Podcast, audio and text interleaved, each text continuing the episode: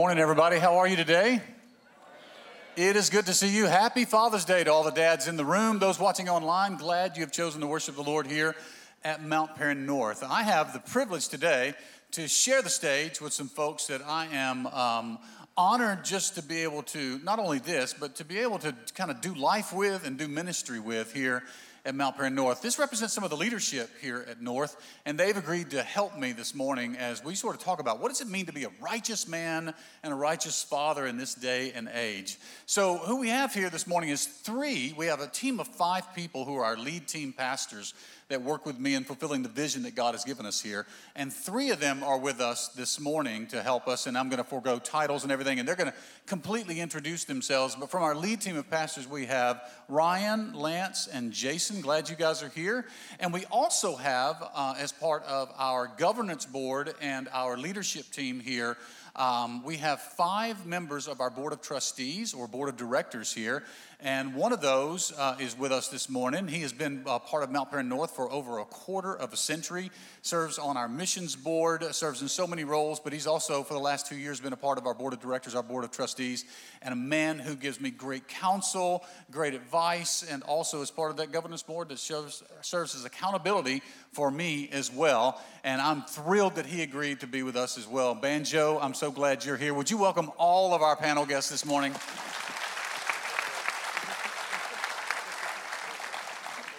So I'm going to give you guys an opportunity to kind of introduce yourselves formally, and more important than that, tell us about your family, okay? Yeah.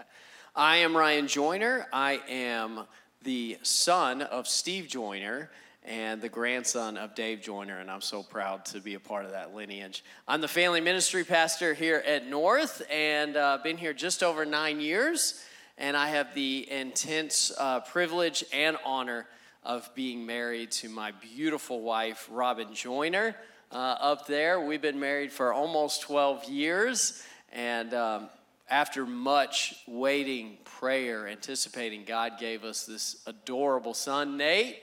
Nathan Samuel Joyner, and uh, we love him so much. And he was so excited this morning to give me this card that he'd put stickers all over and uh, there was he was just pumped to give it to me sesame street stickers and there was a button so i am wearing that and that is my true name today dad. And he gave me this hat as well so he has a, a matching one to go with it so that's me and my family. Nice hat. Hey love it hey everybody my name is lance pierce and i get to serve as the worship pastor here i get to sing with you every sunday um, I am the son of Mike Pierce. My dad's right there. Hey, Pop, how you doing? He's a great man. You should know him. Uh, my family's on the screen. Uh, maybe there they are. That's my wife, Allie.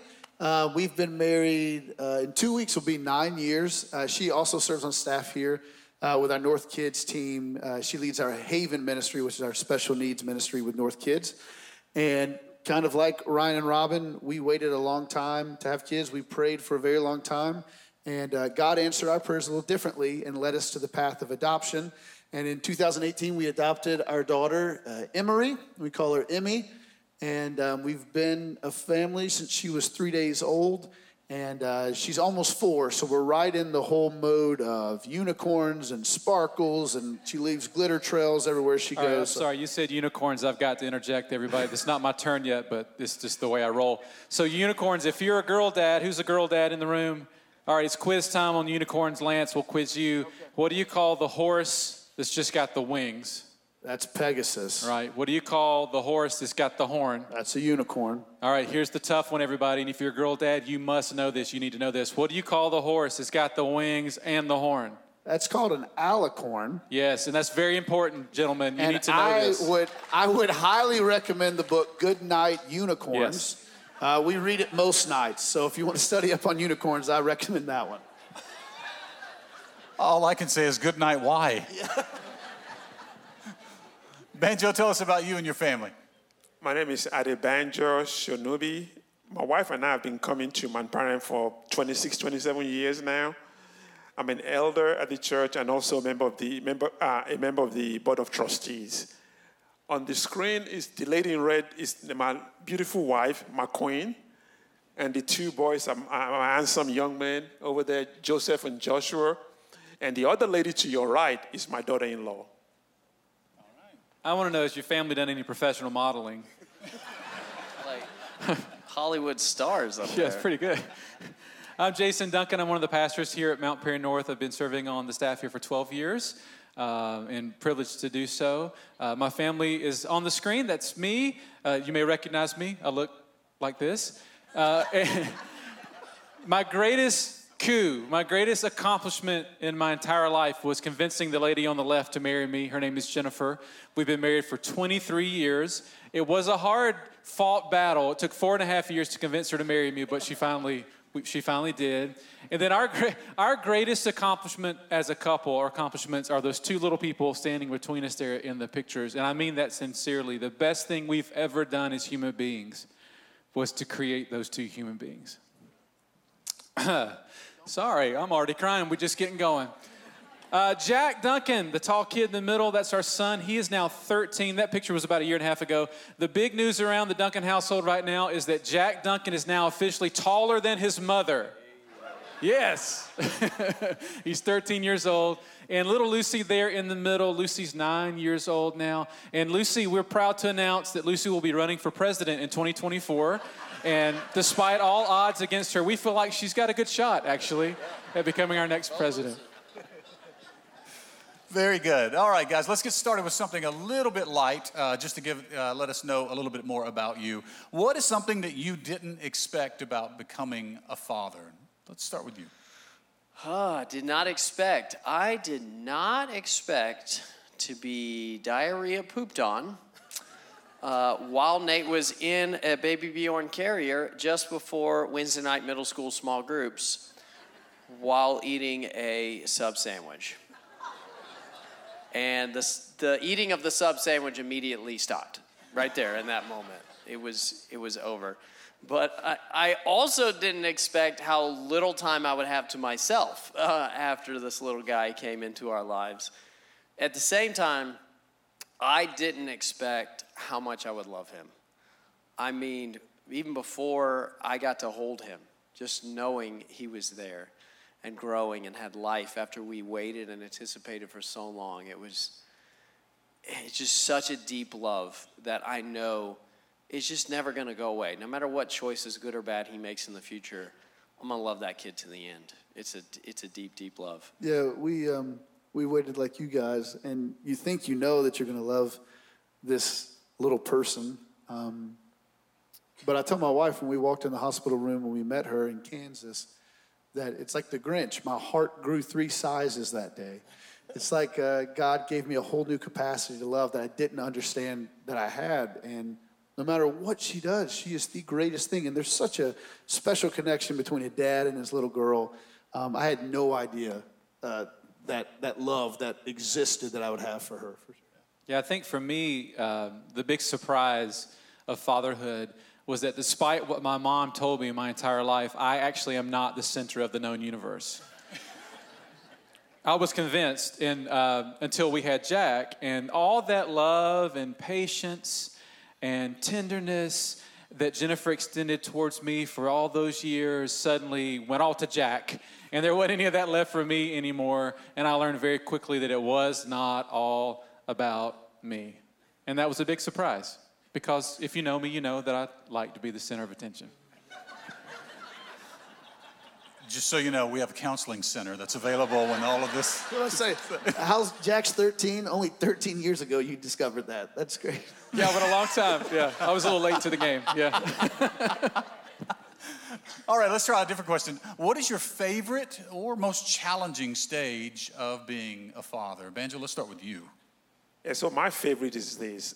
My oldest son, I think when he was a sophomore going to junior in high school, very good student, loves math, loves science, but doesn't like reading. So I said, son, we need to do something about this. He said, so we're going to take speed reading for summer. He didn't like that idea. So I said, okay, this is what we're going to do. I'll take the class with you so we can, you know, bond, take it together. So he said, cool.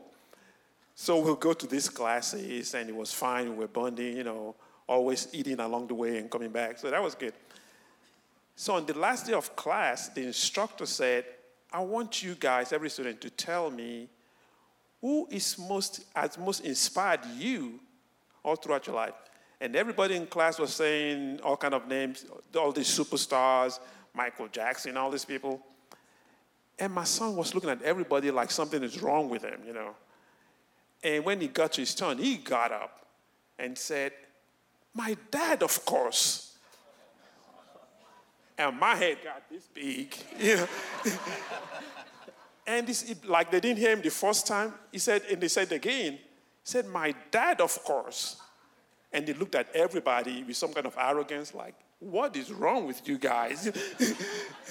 and then he said, I, I felt so good, and I was so proud of him. And I said, That's my son. Yeah, that's good. You felt so good, and the rest of us are going, well, we're not measuring up like that right now. Yeah. Yeah, good, good for you. I, I, I look, I look forward to that day. My son's about to be three years old, so um, there are some wonderful moments that I treasure. I love taking him to the pool and watching that boy swim. He loves it. To take him to the park and just swing him. He loves to listen to his music and swing. I treasure those times. But those are times when he's getting what he wants, so everything's magical. But then when he doesn't get what he wants, that boy will look me right in the face and slap me on the face. And I'm like, excuse me? I am, I am a minister of the gospel of Jesus Christ. this is unacceptable. And, and it's just a challenging phase right now. The poor kid, he's sick all the time. I mean, there's he's doing breathing treatments, and y'all saw him. He's wearing his glasses, and I mean, he's just struggling. And we're always in and out of the doctor's office. It's a challenging phase right now, learning the balance between discipline and teaching him not to hit without hitting him uh, to show him like uh, where's the, the balance of love and discipline. It's it's not easy right now. You know, it's interesting because our kids are about a year apart, so they're kind of in the same Yeah, stage. yeah. It's probably because she's a girl and she can do no wrong, right? She's my the queen. But uh, I love this stage. Uh, I would say the most challenging was when she was an infant because I didn't know how to change a diaper. I also had no idea how many diapers she would go through in a day. My goodness! Thank God for Costco. Uh, but yeah, like this is the greatest stage. I love having conversations with her and seeing what she comes up with in her imagination. And I didn't know it was possible to watch Frozen 400 times in a day, but it is, and I've done it before. And uh, yeah, I would say this is my favorite stage for sure. I'm really, really happy for you. If, Ryan, maybe a little bitter, but we're, we're working on. Did you know we have a counseling center for you too? Okay, good. If we could all just stretch our hands towards Ryan right now, I'm just going to pray over him today.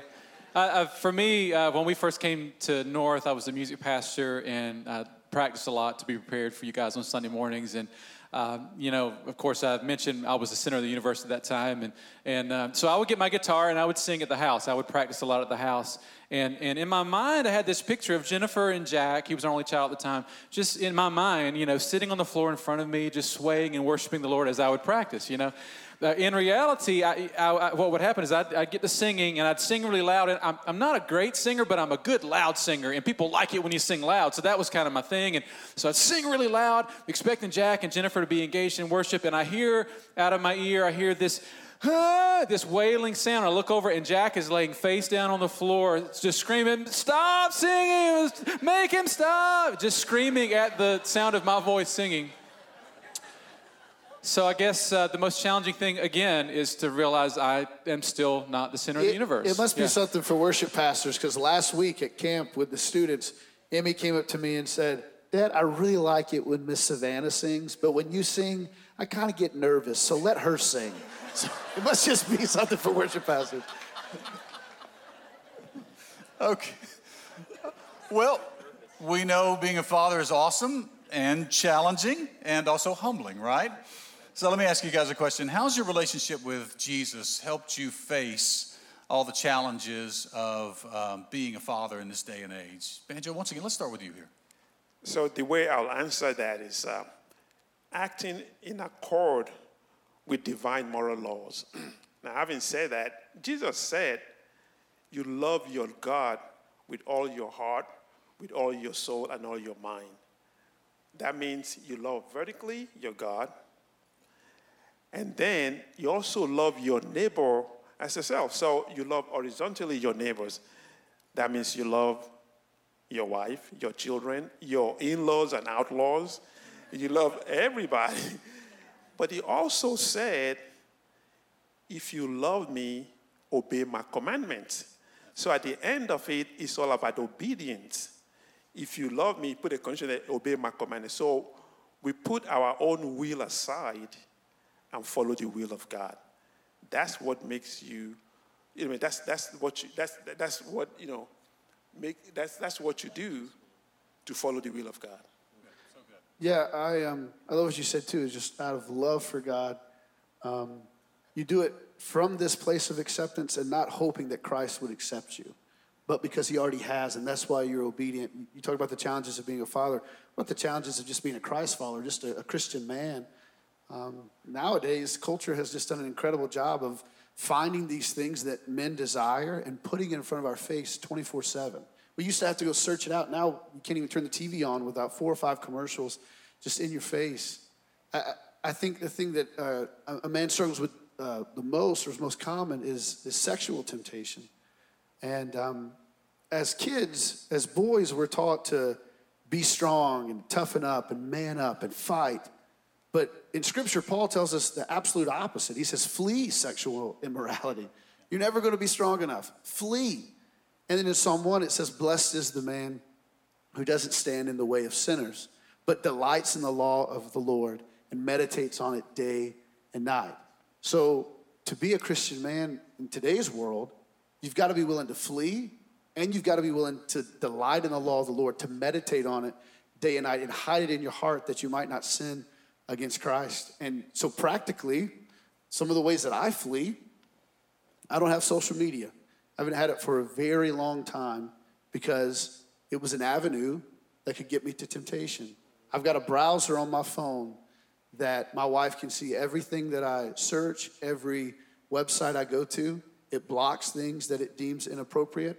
And sometimes that's inconvenient because some of the things are innocent that I'm looking for, but I can't. And sometimes it's inconvenient to not have social media because somebody wants to connect with you, but it's worth it that I might follow Christ and be a righteous man. And um, let me just say this if you're in the room and you're bound by sexual sin, I know what that feels like. And let me tell you from experience, you've probably heard this a million times Jesus is better. Yeah. Yeah. If you'll taste and see that God is good, He is better, and He's better every time. And so if you'll just give God a chance, I promise you, He will fill you more than any other thing on a screen or anything else could fill you. I promise you, I promise you that he's better. Get in community with other believers. My brother in law, Drew Norris, is our high school pastor. He's, on, he's right over here. He's my accountability partner. Iron sharpens iron. Galatians says, bear one another's burdens and so fulfill the law of Christ. So, Drew, without an announcement, will pop in my office from time to time. Hey, Lance, how you doing on this, this, this, this? Because he wants me to be a righteous man too. And I want him to be a righteous man. So get in community. Jesus is better. Yeah, that's so good. I mean, the the the you should clap for that, everybody. That was really good. Uh, the Facebook thing freaks me out, right? Because uh, I'm 47 and somehow, obviously, it knows I'm 47 and it does. It targets you with everything. Well, it's really convenient when I, I'll say out loud, yeah, I need a new pair of shoes, and I open my, my web browser and suddenly there's an ad for shoes. That's creepy, but also very, very convenient, you know? But the other side of it is really, really, so I applaud you for doing that. I did the same thing. I, I, when we did our, our fast at the beginning of the year this year, the 21 days, uh, one of the things I fasted uh, on the practical side was social media. I took the, the Facebook app off my phone. I still have the account, but I, have taken it off my phone altogether for those reasons. But something Banjo said really uh, kind of woke my heart up a little bit. You were talking about loving the Lord and then keeping His commandments. And um, I love what you said there. I was raised Southern Pentecostal holiness up in Northeast Georgia. And if any of you come up from the holiness background, it's not that the pastors and the teachers meant it to be this way, but what I heard growing up was follow the rules and then you can go to heaven. Like that was sort of the, and, and Again, that's what I heard. I'm not saying that's what they were trying to convey, but it's what I felt it was. I got to do this, or really what it was is Don't do this, don't do that, don't do that, and then you'll be good with God. And as I've gotten older, I've come to realize the truth of what you shared and what the scripture shares. It's first about love, it's about loving the Lord. If I truly love the Lord and have a solid relationship with Him, I, it even lessens my desire to do the things that would be wrong. And I don't do the things that are right to check off a list. And I'm a list guy now. I love checking off a list, but that's not why I do the things that are right. It's because I love the Lord. And it goes into my relationships with other people. With Jennifer, I'm not going to run around on Jennifer because I love Jennifer. I'm not going to dishonor her because I love her. It's not because I don't want to get in trouble, it's because I love her. So I just love what you said. I feel like in my upbringing, everything was flipped upside down. And I love what you shared. I think it flips it right side up. Love the Lord and then keep his commandments. It's so good. Good. Very good.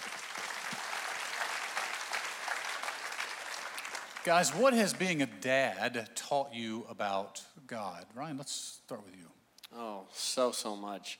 I feel like every day I get a new understanding of the Lord uh, through my role as a father in Nate's life, but also sometimes Nate shows me how to relate to the Father.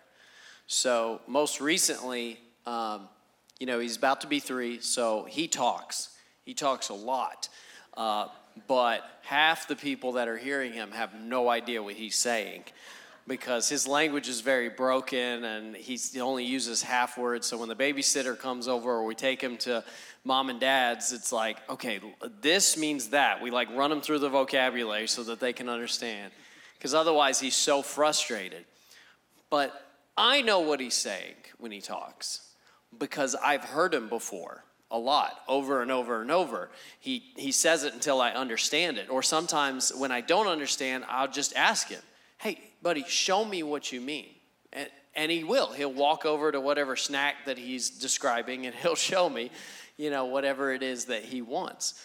And that's just shown me so much of how to connect and hear from the Lord because there's so many of us that are like, I don't hear from God. Specifically, my middle school and high school students say that all the time. God doesn't speak to me. Or if he does, I don't understand him. And I've realized through Nate, maybe, maybe it's because, maybe we don't hear from the Lord because we haven't listened to him before. Like we have his word. We have the scriptures that we can go and hear his voice over and over and over. And when we hear it over and over, and even when we get to moments where we don't understand, we can ask the Holy Spirit, show me, show me what you mean, Father. And he will.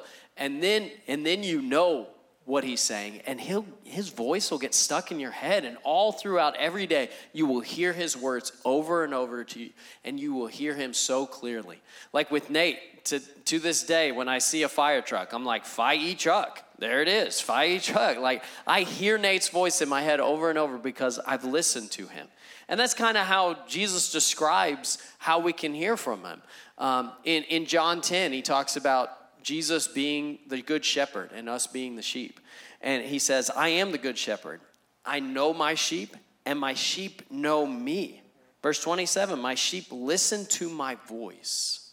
I know them, and they follow me. So if we'll just get God's words in our head, man, we'll hear from him so often. And, and Nate has just absolutely taught me that and so many other things. Very good. Banjo, why don't you speak to that? So the older I get, the more appreciation I have for God's fatherly love for us. He's always beckoning us to come back to Him. God never changes. It's always us that stray away from Him. Mm-hmm. And, but He always shows grace and mercy to have us back. So we, as fathers and mothers, we need to show the same grace and mercy to our children, even when they stray. And just show, you know, when, and when they come back, we want to rejoice and celebrate and give all the glory to God. And as fathers, giving up is not an option we always have to pray for and pray with them. And God will do the rest.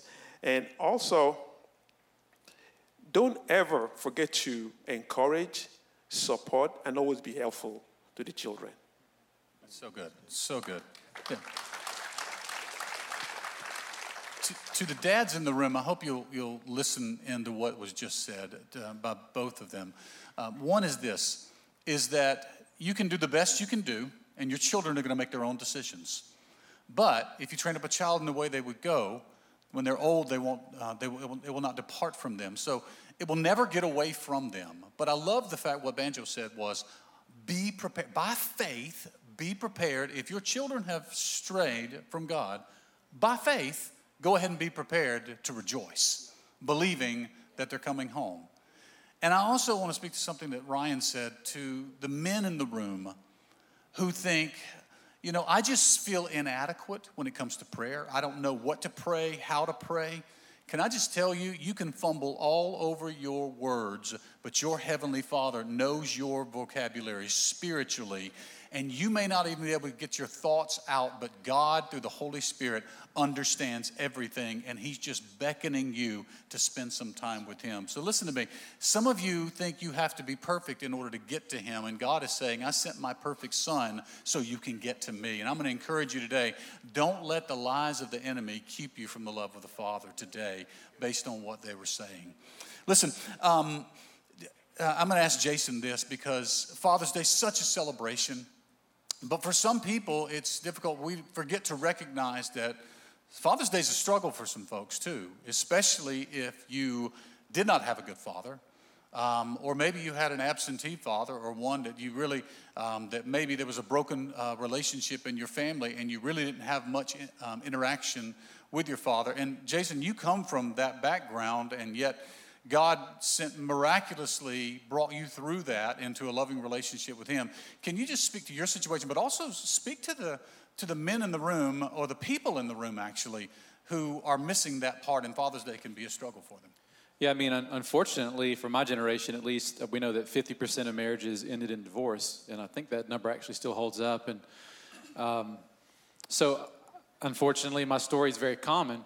You know, wish it weren't. But I, when I was in fifth grade, my parents separated. In sixth grade, my parents divorced uh, right as I'm coming into adolescence, really pivotal time for a, a, young boy to become a man. And so there was a real void in my life uh, at that time. I, um, you know, I struggled with a lot of things around that insecurities, wondering, am I going to be manly enough without a man in the house to show me how to be a man? And thankfully, though, God uh, sent people my way to, to fill the void that was there. In fact, my mom, in fact, I text her on Father's Day almost every year, or call her on Father's Day almost every year and say, Happy Father's Day, Mom. Because when dad left, she stepped up and she taught me how to fix a busted screen door on the house and how to change the oil in the car and all those kind of dad things, how to use a hammer. Mom stepped up and filled that void. But uh, God sent a lot of men my way in the church. Uh, I grew up in a, a, small church in Northeast Georgia. We had a lot of little activities and events, um, and we would have father son campouts and things like that. And whenever uh, activities like that would come around, I would get really sad. You know, I'm not going to be able to go to this event because my dad's not around. And more and more men from the church would come to me and say, Hey, I want you to come be part of my family for the father son campout and I would camp out with that family. Or, or guys, it, you know, if you know me, I'm not like great outdoorsman hunter type person, but I grew up in Northeast Georgia, and I get invited to go hunting with the men of the church a lot. So I'd go deer hunting, or I'd go coon hunting, or whatever, and uh, just to spend time. There was a man in the church. His name was Roland, um, and he was a carpet installer or a flooring installer, and he hired me to be part of his team to go out day after day laying floors. Now he didn't need you know, a 15 year old kid helping him lay floors. I cost him more money than he made with the mistakes that I made. But he knew that I needed to be with him, to be with a, a positive male role model. Um, and you, you're sitting out here maybe thinking, like, hey, I'm, I'm a mom, I'm not a dad. What's this got to do with me? I'm single, I don't have any kids. What's this got to do with me? Let me tell you something, church. The church should rise up and be the church.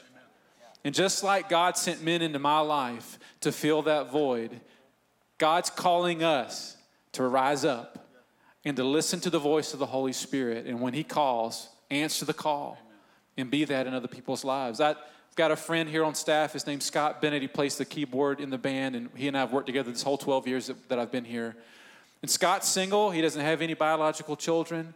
But I've watched Scott over the years take young people under his wing and lead uh, young adult life groups and coach young men into getting their GED and finishing their education and going on to pursue higher education and coach young men to, to pick up an instrument and learn to play music and move from the pew or from the, the chair onto the stage in the team. So Scott, wherever you are, happy Father's Day. Like like he, you deserve a happy Father's Day because he's answered the call that God's placed in his life. So no matter who you are today, no matter what your situation is, single, married, divorced, whatever, God is speaking to you and he's calling the church to rise up and be the church.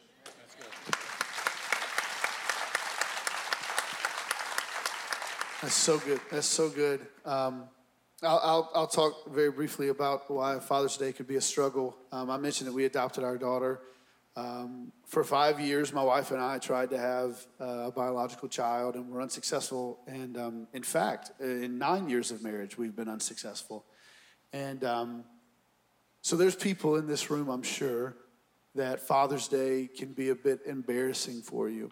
And um, it can, um, it can feel like a conflict because you want to celebrate the dads in the room, but in your heart of hearts, you really don't even want to talk about being a dad because it reminds you of the pain.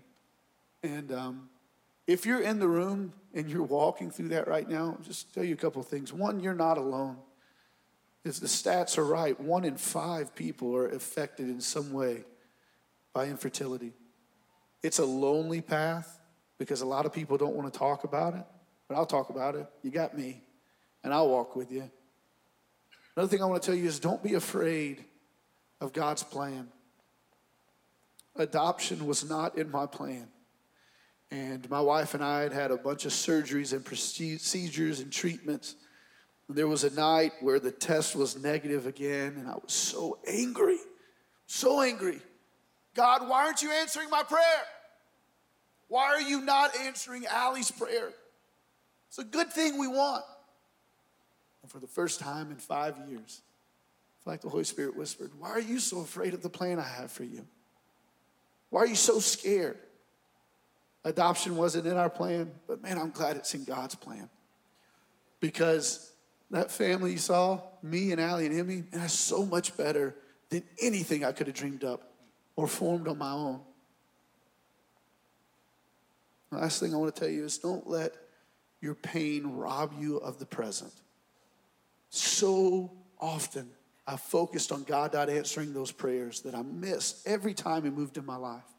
Grace after grace after grace, friends that would come into my life and comfort me when I was sad, giving me moments where Allie and I could love one another better, be better husband and wife, so that when Emmy came, our relationship was solid and foundational. So, if you're in the room and you're walking through that, maybe you're not. Maybe you're online because you just didn't want to come today. You're not alone. And I promise you that God is working, and He's working all things for the good of those that love Him and are called according to His purpose. So don't give up on God, even when He feels like He's not answering the prayer you, the way you want Him to. Amen. Let's give the Lord praise for that. Amen. Lance, you're a great dad, and you also have a great dad. Um, but he's not just a great dad to you, he's been a great dad to so many others. I know there's a, uh, an experience that you have, Jason, that's just incredible. Can you share that with us, please? Yeah, sure can. Um, I've shared what I shared just a moment ago. A few years back, we did a Father's Day thing, and I shared some of the story. And um, when I was sharing the story from the stage, I was talking about the men in my life that came to, to help me. And, and uh, I made a comment that, you know, even to this day, when someone calls me son, it means something. So, you know, like we're in the South, so, you know, you, uh, the Southern older gentlemen will come to us young men and say, Good job, son. Or, Hey, son, what you doing today? And it's just something we say in the South. But it really just says something to me when someone would use that term towards me. And I made that comment from the stage. And from since that day, and it continues to this day, Lance's dad, Mike Pierce, he'll go out of his way to say, Good job today, son. Or he'll text me, Hey, son, you doing all right? It could be about where you going to lunch today, son. He'll throw it in there, but he doesn't do it because he's a, a, a, gentleman from the South. He does it because it means something to me and he knows it. And it makes a difference in my life. Yeah, it makes a difference. so good. So y'all are like brothers now. Yeah. We awesome. even like we kind of coordinate even. Got the burgundy and the yeah. I mean glasses. Well, welcome to the family. Yeah, thanks, man. Well, guys, as uh, time's starting to get away from us, um, so as we wrap this up, I, I really just want to give you uh, a chance to say if you had one piece of advice to give to fathers or men or just the people in general, what would that be? We'll just start with you, Ryan. So I would say that to be a father, a good father, is to be a servant, um, constantly laying your, down your life um, for the benefit of others. And, and Ephesians 5.23 says, For the husband is the head of the wife, even as Christ is the head of the church, his body, and is himself its Savior. And I think when, when men first read that, they're like, great, I get to be in charge, I make the big decisions, I lead this house. But if you really think about the function of the head, the brain, you see that its role is really just to arrange things for the body to thrive. You know, right now, your lungs are breathing in and out of the oxygen that it needs all because the brain is arranging that right now. If you were to touch something hot, it sends you back without you even having to really think about it too much. The brain just protects you. And, and I really think that is the true function of a godly man is to arrange things for human thriving. And so sometimes that does look like mowing the yard and fixing the house and the car and doing what's typical manly stuff. But also, sometimes it's getting out that vacuum, emptying the dishwasher, doing a load of laundry just to make sure your kids have the clothes they need and your wife is taken care of. And other times for us men, it, it looks like putting your career goals on pause for a moment to make sure your kids are in the right school and they're taken care of. Or, you know, just putting on hold what you want at the moment to ensure that your kids are cared for. Getting down and having a tea party with your little girl or, you know, putting your pride aside and just, you know, teaching your son how to hit a ball. It's just laying down your life over and over to arrange things for their thriving, I, I really think is the role of a godly man. That's the advice I'd give. So good, so good. Yeah, I, I would. Um, i will go real practical. Um, I think I uh, at times can take laying your life down a little too far. Put myself last, but I uh, lump Allie and Emmy in that and, and put them last. In fact, there's some meetings sometimes Pastor Kirk will ask me to do something, and I'll say, yeah, sure. And he'll say, well, that kind of affects Allie and Emmy. Why don't you call your wife first before you give me an answer? Um, but uh, I think my advice, um, just just for parents, would be plan your day well. I have two hours, about two hours with Emmy when I get home before she has to go to bed. And I never want her to see me choose this phone or my computer over her. And if I've planned my day well and I've done my job, I don't have to send that text or that email or make that phone call. But every time I'm in the office and I get lazy, I sit around and I talk and I don't get my work done. Then when I get home, when Emmy wants to play, I have to say, not right now. Or my, when my wife has dinner ready, I say, hold on, y'all go ahead and start without me. I've got to send this email. And to be really honest, if I'm honest with myself, that means I'm choosing my comfort over my family. I'm choosing laziness over my little girl. And I don't ever want to do that. So, practically, plan your day well so that you can make time for your family because they need you. Yes, to be the head of your family is great and wonderful. To provide for your family is wonderful. But you also have to be the spiritual head of your family and keep on leading your family in the way of the Lord. And so just like Christ did, not necessarily as a macho man, you serve by leading, you show by example. And I'm going to tell you something that I learned from my dad, which has been, you know, really helped me. My dad was a godly man, very supportive, but very practical. I'm the youngest of seven kids, so my dad was a little older by the time they had me.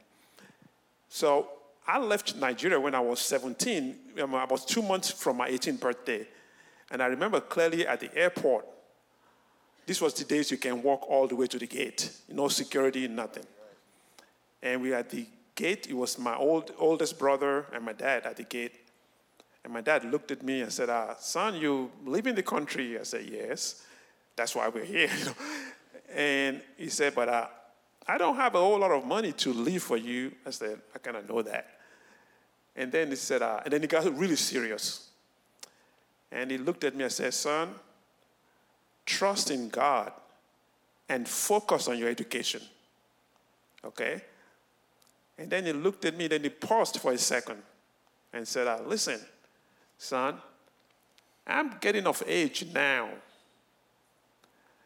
But if something ever happens to me and you are still in school, and it comes between coming back home and focusing on your education, he said the answer is very easy focus on your education. That tells me he's got my back to make sure my future is fine. And that felt really good. So the thing is, let your children know that you have their back, that you can always support them, always. That was 44 years ago. It seems like yesterday when he told me that at the airport.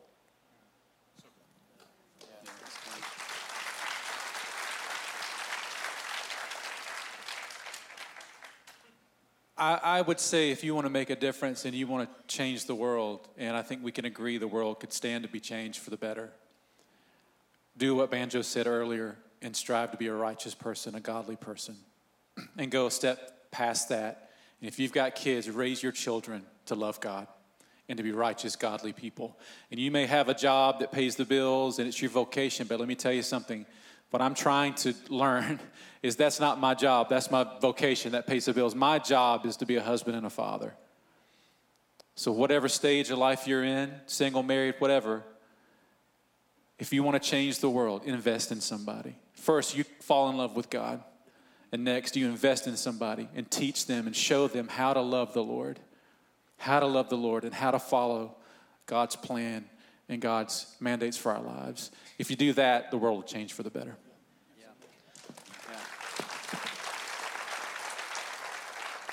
I had a follow up thought. I, I feel like probably the manliest moment I've ever read in Scripture is when Jesus is on the cross. And he is doing the exact opposite of what the first man, Adam, did. Instead of blaming others for his mistakes, he is literally dying for all of our mistakes, offering us forgiveness and grace. And while there, while suffering and dying, he looks down and sees his mother and sees John and ensures John, you take care of my mother. I mean, I just think that that is manhood. That that is laying down your life to serve others in in, in the best way. Yeah, yeah, so good, so good. I want to leave you with a piece of advice um, that I learned from a good friend of mine who used to be one of our um, board of trustees directors um, for many years. Um, I served with him in that capacity. I also served with him uh, when I was missions pastor here. He was on the missions board. His name is Ray Krim. And um, I watched Ray in his relationship with his wife, Donna, um, when she was in good health and then when Donna was in, um, uh, in, in very severe health. I watched Ray. And I watched Ray in the good times celebrate and have these wonderful moments and dote over her. I watched him as he took care of her when she was in her um, uh, difficult stage, and I watched him take care of her to the very end. And I, I, I, I, I thought to myself when I was talking to Laura, my wife, one day, and I just said, you know, th- that's what I want to do. I want to love like Ray loves. And it just hit me that one of the greatest things that I can do as a man, as a husband, as a father especially, is to love my spouse well. You know, I, as a pastor, I do a lot of um, weddings. And in that, you share vows together, and they're very sweet vows, they're very meaningful vows. And I'm sure that every bride and groom says them and says, Oh, yeah, absolutely, I agree with those. But it's only till later till they actually experience those. And the vows would go something like this it would be if I was taking the vows, it would be I, Kirk, take you, Laura, to be my wedded wife, to have and to hold from this day forward, for better, for worse, for richer, for poorer, in sickness and in health, to love and to cherish, till death alone shall separate us. You know, when you say or hear those words at a wedding, you literally just think, that is so sweet. That's what love sounds like. But what I found is after 30 years of being together and almost 29 years of being married, is that life has a way of bringing every one of those circumstances into your marriage and your family. And there'll be days where you're going to have more money, and some days where you're going to have less. There are going to be days where you feel really in love, and days where you don't necessarily feel that depth of love. There'll be days of good health, and there's going to be days of sickness. And the greatest thing I can do for my children is to love their mom well.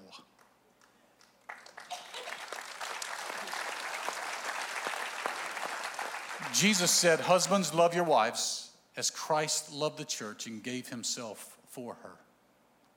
Husbands, love your wives because your sons need to know how to love their wives, and your daughters need to know what to expect out of their husbands. If you can pass that on, you are literally passing on the love of Christ fully given into your life and fully given out of your life. And it will affect the next generation and the next generation and the next generation. But can I just tell you, you aren't capable of doing that unless you have experienced the fullness of the love of Christ in your life. I want to give you that opportunity this morning. Would you bow your heads and close your eyes? If you're here in this room and you know things aren't right between you and the Lord, the Lord is calling, beckoning to you right now. And you simply need to pray something like this and mean it with your heart. Lord Jesus, I thank you. I recognize that you're the Son of God. I recognize that you gave your life for my life, that you paid for my sins by your sacrifice on the cross. So I ask you, Lord, to forgive me of my past and my sins. I accept not only your sacrifice, but I accept your lordship, and I ask you to rule and reign in my life. And I will never be the same. I'm to ask everyone in the room just pray this prayer profession with me. Say, Jesus, I give you my life. Come on, one more time. Jesus, I give you my life. Now, with your heads bowed and your eyes closed, if that's you, you know when you came in here this morning, things weren't right between you and the Lord. You say, I'm making a decision to follow him. I'm not here to embarrass you. I'm, I'm, i want to pray for you this week. But would you be bold enough to say, That's me? And raise your hand really high so I can pray for you this week. God bless you. Yeah, leave them up for just a moment, please. God bless you. Amen. God bless you. Greatest Father's Day you'll ever experience. Greatest Father's Day when you experience the Father's love. Amen. All right, you can put them down. To all the dads in the room, I'm going to ask you this question. If you're here and you say one of two things, either I feel inadequate for the task that is before me, and I need the Lord to equip me, and I need to know that His plan for me is good. And for also for the folks in the room that Father's Day brings you difficulty and pain, maybe because of the experience that you had with your father growing up or maybe it's because you've lost your father or you've lost a child and this day is difficult for you. And you say, I need the Lord today in any of those circumstances. Would you just raise your hand? I want to pray for you in just a moment. Amen. You're not alone. Not alone at all. All right, you can put them down. Lord Jesus, I thank you. Thank you for redeemed lives and changed lives. Thank you that more people today know you as Father at the end of this service that did than when this service just started this morning. I pray, Lord, for those that have reconciled with you, that you would give them peace and joy and grace. I also pray for those where this moment and this day is difficult, where there are some that feel inadequate. Lord, I pray that they feel your mighty presence in their lives. I pray for those who feel pain today because of loss either the loss of their father or the loss of a child. I pray for those that feel like they are they um, are missing something because there is a sense of void because of the um, lack of presence of their fathers in their lives. Lord, I pray that you fill that space in their heart right now with comfort and with peace and with joy. But Lord, for those that lack that father presence, I pray that as Pastor Jason said earlier, that the church would rise up and be the church that we'd step into the lives of those who are missing that godly influence. And I pray that those that are missing that godly influence would see it in the moments that is happening in them and receive that fatherly influence, oh Lord. I pray for more people, more and more people that would do like Mike Pierce did and reach out and say, I'm going to call you son. I'm going to treat you like a son because God has treated me like a son. I pray for grace and favor and anointing and blessing to be poured out on those that feel like they are lacking right now.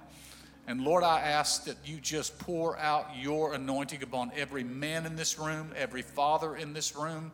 And I pray that as we talked about, you would transform lives, transform families, transform communities, transform cities, transform nations, and transform the world through the love that is displayed not only in us, but flows in us and through us to the world.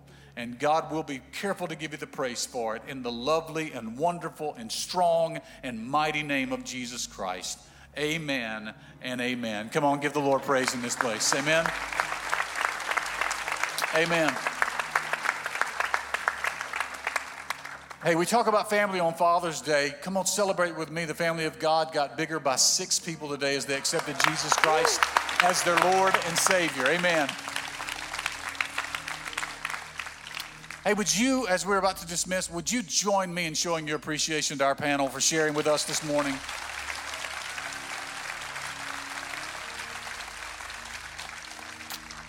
Listen, uh, a couple of things that are coming up, two new sermon series that are happening. Over the next two weeks, we are celebrating really freedom here in the United States. In a couple of weeks, we're going to celebrate our Declaration of Independence, our declaring our independence. But also, today's a significant day in that it's June 19. On June 19, 1865, not only had freedom been declared for those that had been in slavery, it was declared for those that were in the outer regions in Texas, and not only declared, but enforced on that day. And uh, so we're going to celebrate. We celebrate starting today. We're celebrating uh, in a couple of weeks. But starting next week, I want to talk to you about what does it mean to be free in Christ? Jesus said, Whom the Son sets free is free indeed. What does it mean to be free indeed in our lives? And then the last three weeks of July, beginning when this series is over with, um, the last three weeks in July, I want to talk to you on a series just, we're going to talk about the end times. George Barna is a research group, a Christian research group, and the most commonly asked question in today's society is let's talk about the end times and what God's going to do in the end times. So, we're going to talk about that the last three weeks. So, I hope you'll be a part of that over the next few weeks. I'm excited about what the Lord's going to do uh, for us here. I'm going to ask you to stand with me, please, as we dismiss. And before you go, allow me the privilege to bless you today. The Lord bless you and keep you. The Lord make his face to shine upon you and be gracious unto you. And the Lord turn his face towards you and give you peace. Let's give our response from Psalm 19. Let the words of my mouth and the meditation of my heart be acceptable in your sight, O Lord, my strength and my Redeemer. God bless you, folks. Love you. Happy Father's Day. Have a great one.